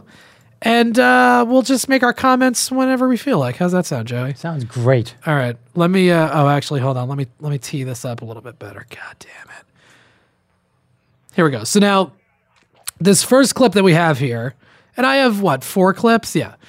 This was the question was asked. What was the catalyst for running for president? Okay, because Jill Stein is the candidate for the Green Party, who is somebody that I definitely will be voting for if Bernie doesn't uh, get the Democratic nominee nomination, and she's who I voted for last election. So there you go. Suck it. um, scope that's capable of fighting at the presidential level. Was there a certain catalyst that catapulted you in just saying, I'm going to go for it, even though I know what happened to Ralph Nader? I know that everyone's going to tell me what they're going to tell me, which is, you know, we're going to vote against whoever is going to be the, the Republican candidate. I mean, what, what compelled you to say, screw it, I'm going to throw my hat in and I'm going to stick with it? You know, I'd have to go back many years actually to put my finger on that. But, you know, as a mother and a medical doctor, I had to be dragged kicking and screaming uh, into the political fight. And the only reason I did so was because I saw very clear from my position as a medical doctor what our you know the state of emergency that our Mm. health is in and has been for quite some time at a grand level. You know we're in the sixth extinction right now. It's impacting our health in many ways too and that has to do with the burden of pollution that we're feeling the economic um, stresses of poverty and homelessness et cetera. We're not doing so well uh, on, on all those counts and it comes back into our health. And when I began to work outside of the clinic, I used to practice clinical medicine. Now I say I'm practicing political medicine because it's the mother of all illnesses. Clever. You like Very that? clever. It's a little, you know, it's all right. It's cute. Yeah. Um, and we have to fix this one if we're going to fix the things that are literally killing us. So, you know, it was sort of my, um, you know, becoming clearly convinced, seeing the light that we had to engage in collective struggle, including uh, in the in the voting booth if we're going to move forward. As the stranglehold of corporate government becomes tighter around our throats, uh, I think it becomes more clear to more people all the time. Just witness the revolt going on within the Democratic Party and even within the Republican Party. The political establishment has no credibility, and they are terrified that we, the people, begin to get together outside of the two corporate parties where we can really begin uh, to build an unstoppable force to transform our lives now. And let's talk about the. Uh, so this is, and I'm going to read. You know what? Maybe we'll go a little bit out of order here. I was- I'll read Megan's email because this is what this part- this question kind of pertains to this. Me- I was going to save it for the 2016 update, but let's just read it and then we'll get we'll get back to the interview. Megan emailed me, and it's a quote from the Salon article she was reading, and it's the quote is: "Unpledged delegates delegates exist really to make sure that party leaders and elected officials don't have time to be in uh, don't have to be in position where they are running against grassroots activists." She says, "I'm at work and will write more soon, but this couldn't wait." Best, Megan. Thank Thanks, you, Megan. Megan. I really appreciate it. This is what we brought. This is what we talked about though, like early on with the whole thing, like the super delegates versus the pledge delegates. Super delegates are there to stop grassroots or outside candidates. It's to keep the establishment in power. somebody like Jill Stein, who would essentially be running on a Democratic platform, even though she's part of the Green Party. Um, Would never get any of the no, pledged she's a delegates. Right, she's an out. No, she would never get any of the super delegates. Pledged delegates are what you end up getting voted. You know, Which, uh, but okay. whatever. But okay, but it, but right, but it's to keep people like her and Bernie to a large extent out of the process, and that's what uh, the, what this question from from Abby Martin is about to be about. Democratic Party. Uh, you've called Bernie Sanders' support great. However, there have been other rebels within the Democratic establishment before that have ultimately just legitimized the party. Uh, what are the potential trappings his supporters should be aware of? Yes. Um, you know, the Democratic Party has a kill switch. When George McGovern was elected to, um, to be the nominee for the party back in 1972, the party basically decided that could never happen again, and they changed some of the rules of the game. So when you vote in the primary, you're you're voting for the delegates basically to the convention that are going to represent your state. But there's another process that was added on here by the Democratic National Committee, the DNC. The party established what are called super delegates, which are not chosen by the voters. They're actually chosen by the party because they are elected officials or they are party insiders, and they tend to be very uh, conservative and they support the conservative candidate. And it turns out those are 20% of the delegates at the convention. So though that 20%, and Bill Clinton is busy rounding up those commitments right now.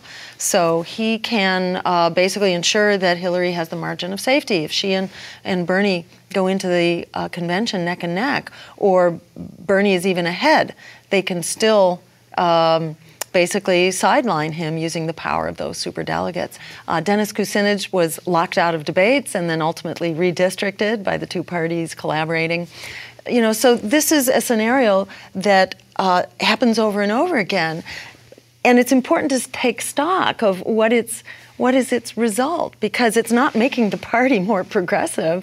The, it basically serves as a cover. It's a fake left while the party goes right, and the party Mm. becomes more corporatist. And it's Mm. important for people to recognize that the lesser evil that we're told to abide by really just paves the way to the greater evil. one Now, does that woman? Now that's an intelligent person. Yes, she knows what she's talking about. It's correct. I agree with her. That's the thing. Like when people, then this brings it into sharp relief, which is why I wanted to play this. Don't let people tell you that it's a waste of a vote to vote for Jill Stein or the Green Party. It's not. It's not a vote. It's not a waste. And she's about to get explain how the New Deal came into place and the importance of third parties in progress historically in this country and elsewhere. But don't let people fucking tell you that your vote is a waste. You half of the country is going to waste their vote on a losing candidate. Mhm. Understand that, all right? Half the people that vote, right? Because what was Obama's winning margin? Four million votes or something. He won fifty-four to like fifty. Or Oh, is whatever. that close? Yeah, it's always that close. So fifty million people that voted for Mitt Romney wasted their vote. Huh. Right? I mean, if, if we're go- if we're only counting wins and losses here, losses are fucking losses. Then it doesn't matter whether you got within three points of the person, you lost. You It- lost. it is what it is. So voting for Jill Stein is not a losing thing. It's saying, no, you know what? Maybe we should be paying more attention to this person. This is the amount of votes she got, and if it keeps increasing, that's how a coalition is built. Don't don't let people tell you you're wasting your vote or you need to vote against Trump. Don't fucking worry about it. Okay, vote for who you're willing to go. I'll take responsibility for the actions of that person because otherwise you're feeding into this corporatist system. And that's exactly what Jill Stein just said. And I couldn't agree with her more, right? I mean, wh- yes. It's it's not a waste. Tell people to shut the fuck up. It's a vote. It's your vote. We all get one. So spend it however you like. All right. This is Jill Stein explaining how the New Deal came to be and the importance of third parties in progress. Endless war that we are conducting as this empire. Uh, for people who don't really know the historical context of how the New Deal was actually passed, I wanted you to outline that and kind of the biggest lessons that we can glean to apply to today's society. It actually didn't come out of nowhere. You know, it came out of independent third parties who were standing up for workers and workers' rights and for unions. It really grew out of the labor movement. Um, which put things like Social Security on the Mhm. table. And it grew out of experiments at the state level. And it's important to remember that this fought, fight, the whole fight of the labor movement, was really carried out by an independent, by a whole series of independent third parties, whether you were looking at socialist, communist, progressive, farm worker parties, et cetera. There were a whole slew of independent parties who were fighting the battle at the local level. And, and so you had this multi level political movement on behalf of everyday working people that forced the hand of the Democratic Party, which then began to adopt that agenda. And it makes the point that Frederick Douglass made that power concedes nothing without a demand. And when the third parties folded, and they joined the New Deal coalition and became part of the Democrats, that was essentially the end of forward progress. When you stopped having an independent base to push forward an agenda that wasn't controlled by Wall Street and corporations, the minute that political threat was reabsorbed into the Democratic Party, all forward motion ceased and progress began to unravel. And that has continued to this day. It's very important to recognize that third parties are a win just for existing. And the traditional sense of third parties is to really be, um, you know, social movement parties. So you had uh, parties on behalf of the labor movement. You had parties on behalf of, of um, the abolition of slavery. And at the time that that social movement was thriving, uh, there was an independent political party called the Liberty Party that, that really formulated that threat and made it a political threat so that it could get traction. Otherwise, you're just blown off, you're marginalized, and you don't count. So that agenda was then absorbed by another independent third party called the Republican Party, which was just forming at that time. And they began to win a whole lot of elections. So for people who say, forget it for third parties, they've never worked in this country, you know, they're, you know, they're not. Um, they are defying the actual history here, which is Mhm. that not only have third parties actually achieved office and very high office, but that in fact forward progress has generally depended on independent third parties. They are a good unto themselves, and we need to bring them back to the table. Of course. Uh, which I completely agree, which is what we were just talking about with the Pirate Party. Like coalitions of smaller parties equal the um, power of bigger parties, right? And that Yes. and it creates consensus. Two more clips, quick. Jill Stein on being arrested trying to enter the, enter the debates in 2012. Let me get to that clip. Uh, where is it? Here we go. You need. In 2012, Jill, you were arrested uh, for simply trying to enter the presidential debates. I mean, what was going through your mind at this time? Were you just thinking, wow, is there anything that proves more that we do not live in a democracy than what's happening to me right now, just trying to get my voice heard? My, my running mate and I were the only two people in this secret dark site. They had this converted, I don't remember what it was. It was a very large facility, and there were, Cheri had counted them, I didn't, but according to her, there were about 16 Secret Service and police who were around us in this huge like warehouse hmm. and it was only us and then one other person who was brought You were in. very dangerous. we were very dangerous. And the whole thing was so absurd you know? So surreal it was. I mean, we were sort of two grandmotherly types, you know, handcuffed to chairs, surrounded by Secret Service. And we asked, you know, well, do you think maybe you could take off the cuffs? Are we that dangerous? For run for the crime of run, running for president. Yes. They won't let her on TV. God forbid. Had like a weird voice like that, right? They're afraid of what she's going to say. Well, yeah, of course, because well, there's no reason to confuse people. We have this whole narrative already built out. We're gonna bring this woman in now. It's like it's like bringing in a character in the seventh season that's gonna be like a. ma- It's like no, no, we got it. Ross, Joey, Rachel, Fit, we got it. We don't need to add anybody, even though they did. But that, but whatever. You get my point. It's like Yes. there's no reason to confuse the narrative now. Why? Why do it? Uh. Fuck you, people. That's not democracy, then. But that's what I'm always talking about. What? Why? Why? why it would kill people to have her on stage? No, not at all. Of course not. Final clip.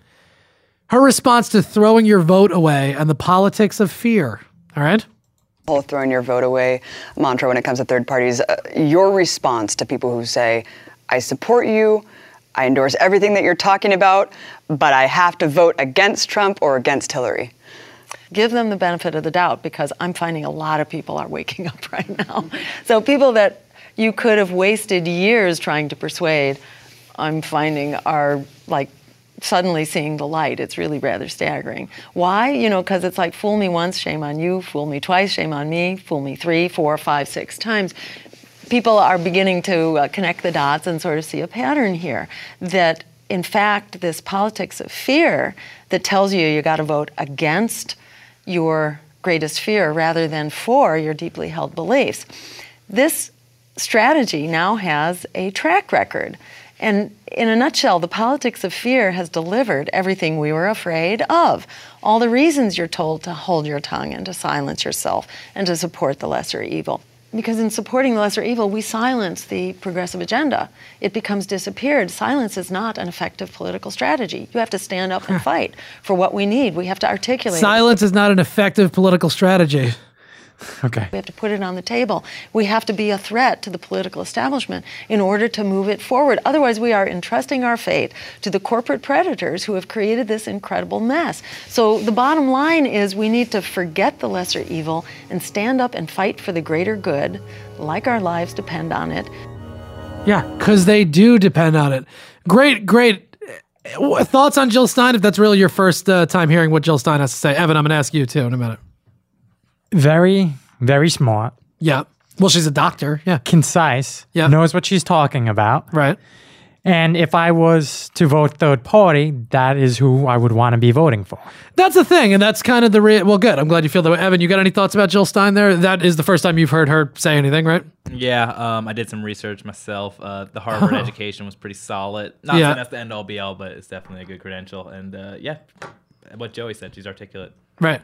The here's the thing, right? I mean, you, we're getting to a point where maybe by Tuesday Bernie's going to be out. I mean, we're going to get into that in three seconds, but um, consider it. You don't have to waste your vote, especially if you live in New York or something like that. Like, although I don't know, this time if Trump were the nominee, whatever, we don't have to get into the whole specifics of it. But for the most part, if you live in a place that typically is going to go Democratic, why why waste? You're not really helping Trump get in. You're just helping somebody that you actually believe in. If what she just said is something you can kind of get behind and do your research, of course. But it's like, yeah, let's let's pay attention to some other political voices.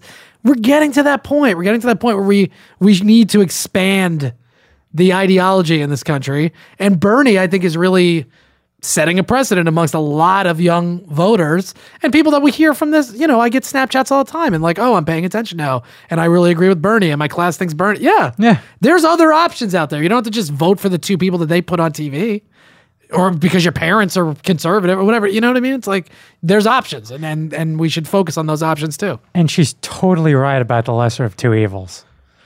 Yeah, well, that's what it. I mean, we talked about that where people criticize you for voting for third. No, I don't have to vote. Right, eh, by choosing the lesser of two evils, you are still contributing to a broken system. Don't contribute to a broken system because that just, you know, keeps that broken system moving forward. Don't participate in it. You can vote outside of that system. It will feel good. I promise. All right. Let's get on. Let's finish up with this. I got a 2016 update. What? Oh, Joey's looking at the clock. Look, we haven't done long episodes. I know, I know, I know. What's the matter? Are you tired? Oh, look at that. His phone's going off. gotta Joe. Joey I'm stopping. checked out, Evan. This is tough to watch. You all right? Yeah, we're good. Bernie Sanders over the weekend won the Wyoming caucus with a percentage total of 55.7 to 44.3 over Hillary Clinton. However, they tied with seven delegates apiece. So he wins by 12 and Stale just ties. That is correct. Let us go ahead to 538. The it's really hard to get Bernie Sanders 988 more delegates chart. Bernie Sanders, if I'm doing the math somewhat correctly, uh, won by 12 points, right? Uh-huh. According to this Nate Silver thing in Wyoming, Bernie needed to win by 57 points. so he didn't do that. And he also needed to get 11 of the 14 delegates, and he only got seven. So California. well, He's- no, he's- New he's good. York. I'm telling you, New York. New York. Okay. If he can't win New York, he cannot win. Okay, I'm sorry, he can't. I want him to. God knows I do, but he can't win if he doesn't win New York. So that's really what you guys need to be focusing on on Tuesday. If Bernie, and not only does he have to win it, he's got to win it by four points at least. Hmm. All right. He needs 128 delegates, but he needs to win by four. So if Bernie wins New York, you know, 60 to 40, great, because that's really good. If he does, you know, four points. That's the number you need. So, and he has to win. I mean, he can't lose, especially because he lost delegates here in Wyoming. He won and he lost. that's that's the fucking issue. That's what we've been talking about forever. All right. Real Clear Politics right now has Hillary up 13 points in New York, uh, 52 to 39. Still, we got a couple more days here. We got the debate tonight or last night if you're listening to this. So we'll see. But like I said, it's gonna. Be, he's been on a little bit of a streak lately. He has been overperforming, but he's it's it's an uphill battle, Joey. Eight out of nine, though. I know, but it's which eight out of nine? You know, if California, New York were in there, fine. Then yeah, okay, then that's really legitimate. But it, it's very difficult when you're talking about the super delegate process and the raw delegates. He's just behind. He got behind because he just wasn't hitting those targets enough. Boney. I know it's really sad, but let's see what let's see. Let's see what he does in the debate, and we'll see. Uh, we'll see what happens on Tuesday, and then look, we're gonna we're gonna update everybody on the next episode. That's how it's gonna be. Let me get into this. Bernie Sanders in the Daily News interview. Now, have you heard anything about this? Yes. What have you heard about? Uh, that somebody doesn't know how to take the subway. No. Oh no, that's not what we're talking about. He said tokens. I know.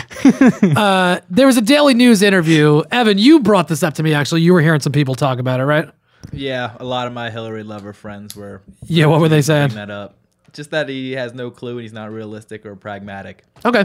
Um, all right. Thank you. So I have a little bit of a transcript. I have a little, a couple of lines from the transcript of the. Uh, oh, Shelby walked in. Shelby, how you doing there? Oh, oh, he just gave me the thumbs up. He loves the show. Uh, we're, we're- I have a little bit of a transcript here from the uh, the interview. You're going to be the Daily News reporter, Joey, and I'm going to be Bernie. I, I Okay. feel like doing my Bernie impression this week. Before we get into that, the criticism was that Bernie, his answers weren't detailed enough, and that it's terrifying that he doesn't know how to break up the banks. Like this is his big policy, he doesn't know how to do it. But like Evan said, it's a lot of people that are like in the tank for Hillary, and I've read a lot of articles. It's like it's pretty clear these people are supporting Hillary, but. Okay, we're gonna read the, the the transcript in a second. These are the three ways you can break up the banks. You ready? Mm-hmm. pass a law, pass a law, putting some sort of cap on the size of the balance sheet of financial companies, usually non deposit liabilities. Caps, such as Senator Sher- Sherrod Brown, who is great, he's from Ohio. He's another like Bernie progressive type guy. Sherrod Brown's Safe Banking Act are generally proposed around 2 or 3% of GDP. So you tie the liabilities, the financial, you know, the balance sheets of these big banks to GDP. And if they exceed that percentage, they can't exist and they need to be broken up. That's one option to do it, and that's passing a law. Have the Council of Regulators, known as the Financial Stability Oversight Council, on which the Treasury Secretary serves as chair, declare the largest firms to be too risky and that they need they must be broken up, which is referred to as Section 121. So the Treasury Secretary would have authority over this. The third way is have the Federal Federal Reserve, along with the FDIC, which is the insurance uh, for the Federal Reserve, determine that the quote living wills of the biggest banks, which are plans for how they can fail without bringing down the economy, are not credible, and thus the banks must be broken up, which is Section 165D. Bookmark that, the living wills thing, because we're going to get back to that in a second. That sounds interesting. Yeah, I got a story about it. We're going to get into it in a second. So those are the three ways, right? Let the uh, let the Secretary of the Treasury through this like mechanism say that the banks are too big and they need to be broken up. Say that the living wills are ineffective and if they fail, they're going to bring the economy down, so they can't exist at that size. Or pass some kind of legislation and say that they need to be tied to GDP and because they're over it, they need to be broken up. Right? That's it. Those are the three ways. This is the interview. Joe, you have the interview in front of you there, right? I do not. Just Uh, give me one second. P- please, Joey, come on. You're checking your phone. No, I'm just kidding. You're doing a great job. I love you. You know. All right, thank you. Um, Evan, how you doing over there? We're just gonna kill some time Good, while Joey. great stuff. Oh yeah, you enjoying the episode? Would you- What do you think about the pirate party stuff? Pretty interesting, right? Yeah, um, I feel like you provided me enough ammunition to, you know, have political debates with my friends. Oh hell yeah, you're good to go. Yeah. You are good to go. Around that beer pong table or whatever it is, you're gonna be set. What do you got? Okay, well, let's assume that y- you're correct on that point. How do you go about doing it? They're talking about the big banks. How you go about doing it is having legislation passed or giving the authority to the Secretary of Treasury to determine, under Dodd Frank, that these banks are a danger to the economy over the problem of too big to fail. But do you think that the Fed now has that authority? Well, I don't know if the Fed has it, but I think the administration can have it. How? How does a president turn to JP Morgan Chase or have the Treasury turn to any of those banks and say, now you must do X, Y, and Z? Well, you do have the authority under the Dodd Frank legislation to do that, to make that determination. You do? just by Federal Reserve. That you Fi- do fiat. Fiat. You do. Yeah, well, I believe you do. Okay, that's the fucking part of the that that is what people are talking about. Where Bernie doesn't seem like he knows what he's talking about, even though he said you pass some kind of legislation is passed, you have the authority of the Secretary of the Treasury, or you use Dodd Frank. That's literally the only ways to do it. You will always have people that nitpick, Chris. He could have. Go- I'll say this because I talked about this on the SoundCloud page. He could have gone a little deeper into detail, no doubt about it. However, the Daily News has already endorsed Hillary, right? So clearly they have a bit of an agenda there. And he answered the question. Well, what do you want him to do? Like, he doesn't need to elaborate on it. And then another part they nitpicked on was that they asked him, like, well, what do you do once you break up the banks? And he goes, I don't know. I don't run a bank. That's the right answer. People that are always on the right and they're pro business, they're free market, they don't want government involved in their business practices, right? They they they they accept that there needs to be some kind of regulation, but day to day, they don't want the government involved. So why would Bernie be the one to tell the banks how to restructure after they're broken up? It's Bernie's job to break them up. And it's their job to, pick figure the- it out. Yeah, to pick up the pieces and figure out what to do with it. That to me is an acceptable answer. I don't want Bernie. I mean, of course, Bernie, I'm sure, has an idea of how to do it, but it's not his job to tell the banks how to do it. If they start doing it in a manner that he thinks is incorrect or illegal or whatever it is or dangerous, then then that becomes his problem again. But as long as they're operating at a manageable size and the government can keep a watch over them, who cares what they're doing? Let, let them let them operate and restructure in the way that they think it works for them. You know. I wonder, you know, they probably be sneaky enough to find a way to to break them up and still win. They'll figure it out. They're going to try to figure it out, but that's the game. That's the game that's always going to be happening. That's why you need somebody that is willing to at least say, let's break them up and let's make sure they never get too big to fail. That's the whole key in this thing.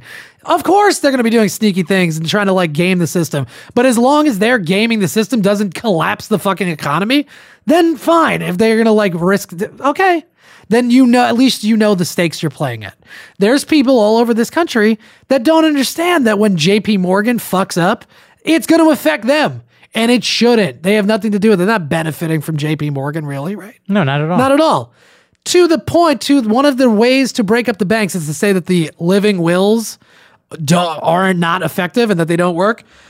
Five out of eight too big to fail banks were just determined to have unsuitable living wills by the Fed and the FDIC. Bank of America, Bank of New York Mellon, JP Morgan Chase, State Street, and Wells Fargo are the five. Their living wills are no good. So right there, you already have the ability to break them up. There, there is authority through Dodd Frank or the Treasury Secretary or whatever. You can break up those five banks right now because their living wills don't work. None, none of the eight were totally satisfactory, but five of them were so bad that it's like you need to be broken up today. They're terrible. Just in fairness, I, I would want to see what the requirements are and how and by how much they missed them. Oh, I mean, it's uh, I don't know. You'd have to dig deeper into Yeah. that. I, I- didn't get into that far, but yeah, I mean, look, do a little research maybe for next week. That could be interesting. But but again, people are going to criticize Bernie, but she doesn't have a plan. The plan is they're already too big. like when Hillary talks about, well, you know, I'd have to we'd have to look into it and determine. You know they're too big. We already know. And we know that the things that they're supposed to be doing, they're not doing. If they fail today, we're all fucked. The economy will collapse again, and we're going to have to bail them out because they're too big to fail. They are literally too big to let them just go out of business. Well, also the other problem is the fact that most of the banks are even bigger now than they Of were when the course. financial crisis did occur. Yeah, nothing really got passed. Dodd Frank is like toothless, essentially. It just gives you some authority over these other, y- you know, um, agencies where then you could go in and potentially pass some legislation and get things done. But yeah, that, nothing, nothing major was enacted. Nobody went to jail. Nobody was really punished for this. There's no, not a ton of new rules put in place, and that's Obama. Forget it. If you have a goddamn Republican in there or Hillary, probably who's just as in the tank with with Wall Street as, as Obama. Come on, let's stop. Let's be realistic. How many weeks in a row do we have to put the puzzle pieces together before you know so, before this starts to sink in? I'm sure people that are listening to this podcast are understanding it more and are probably trying to get on board with it. But it's like, come on, man. The the nation at large needs to get on board with this stuff.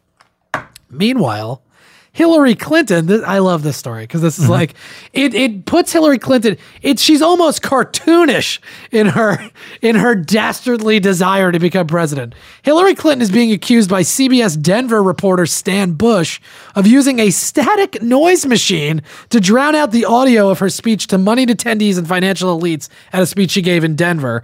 A speaker was pointed at the press across the street. I want to know how big that machine I really have was. the clips. We're gonna Oh, listen yay. this is what it sounded like without the white noise machine being played. So you can hear. Let's play it, and then we'll play the clip once our speech starts. Because we, I'm I'm for you. I want more love, but I I don't want you to hear what I'm saying to moneyed pe- interests. No. I would like to uh, title this segment of the podcast "Fun with Audio." Oh, sure. Fun with Okay. What would you do to be president? Okay, here's Hillary Clinton. This is no noise machine. We're going to let it play a couple of times. Right? So you can hear chatter, you can hear birds, you can hear Yeah. music, right? And if somebody was on a mic, you would be able to hear them. Yes. Right? One more mm-hmm. time. Okay. Now, this reporter says, and again, this is just a legend. He can't prove it. But this is what he posts these two videos. This is the static noise at the fundraising once her speech started. And you can hear that it's Hillary talking in the background, but you can't hear what she's saying.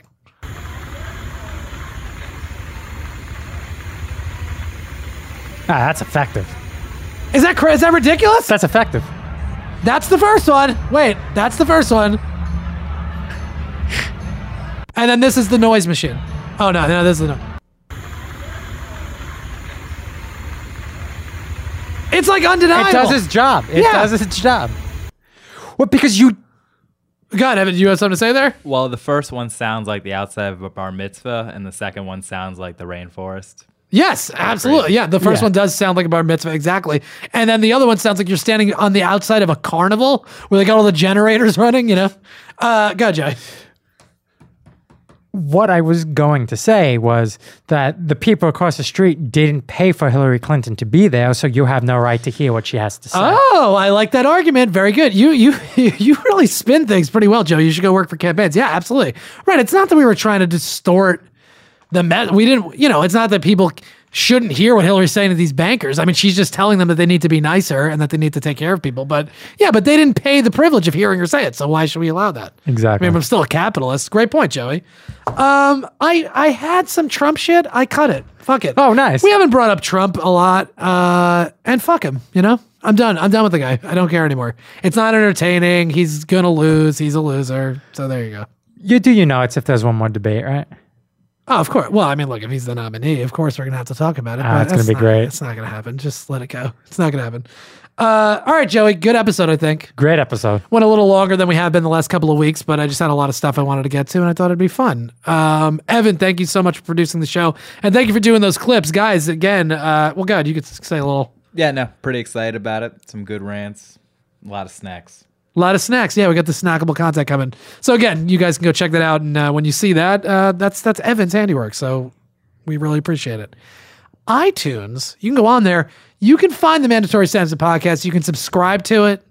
You can rate it a five star rating, and you can leave a comment and let people know that you you feel informed by this podcast. That'd be really nice.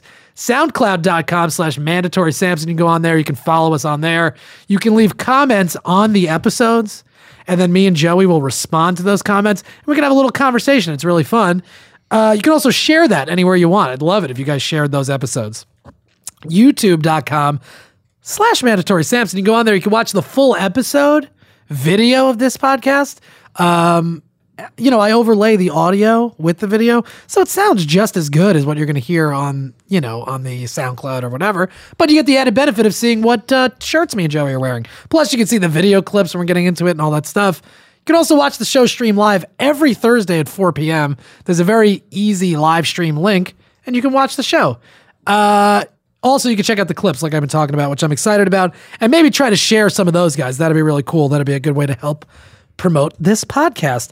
Get in touch with us, mandatorysampson at gmail.com. I'd really prefer that you guys send longer questions and comments to the email. I'll get back And to not you. on Snapchat. Not on Snapchat. I like to, you know, I'll have a little conversation with people on Snapchat, but for the real long form stuff, send it on the email. Twitter, I'm at Man Samp, M A N S A M P. Joey is Joey from Jersey with a Z. uh, same two names on Snapchat. Again, I don't discourage you from using Snapchat. I love it. Uh, and then you can also follow me on uh, Instagram, I'm at ManSamp. But I'm at ManSamp everywhere. Joey, uh, he's got different screen names. This kid's a kid's a nut. The New York primary results are coming next week, and possibly some debate clips. Who knows what else we're going to get into? But I guarantee it, it's going to be good. We'll talk to you then.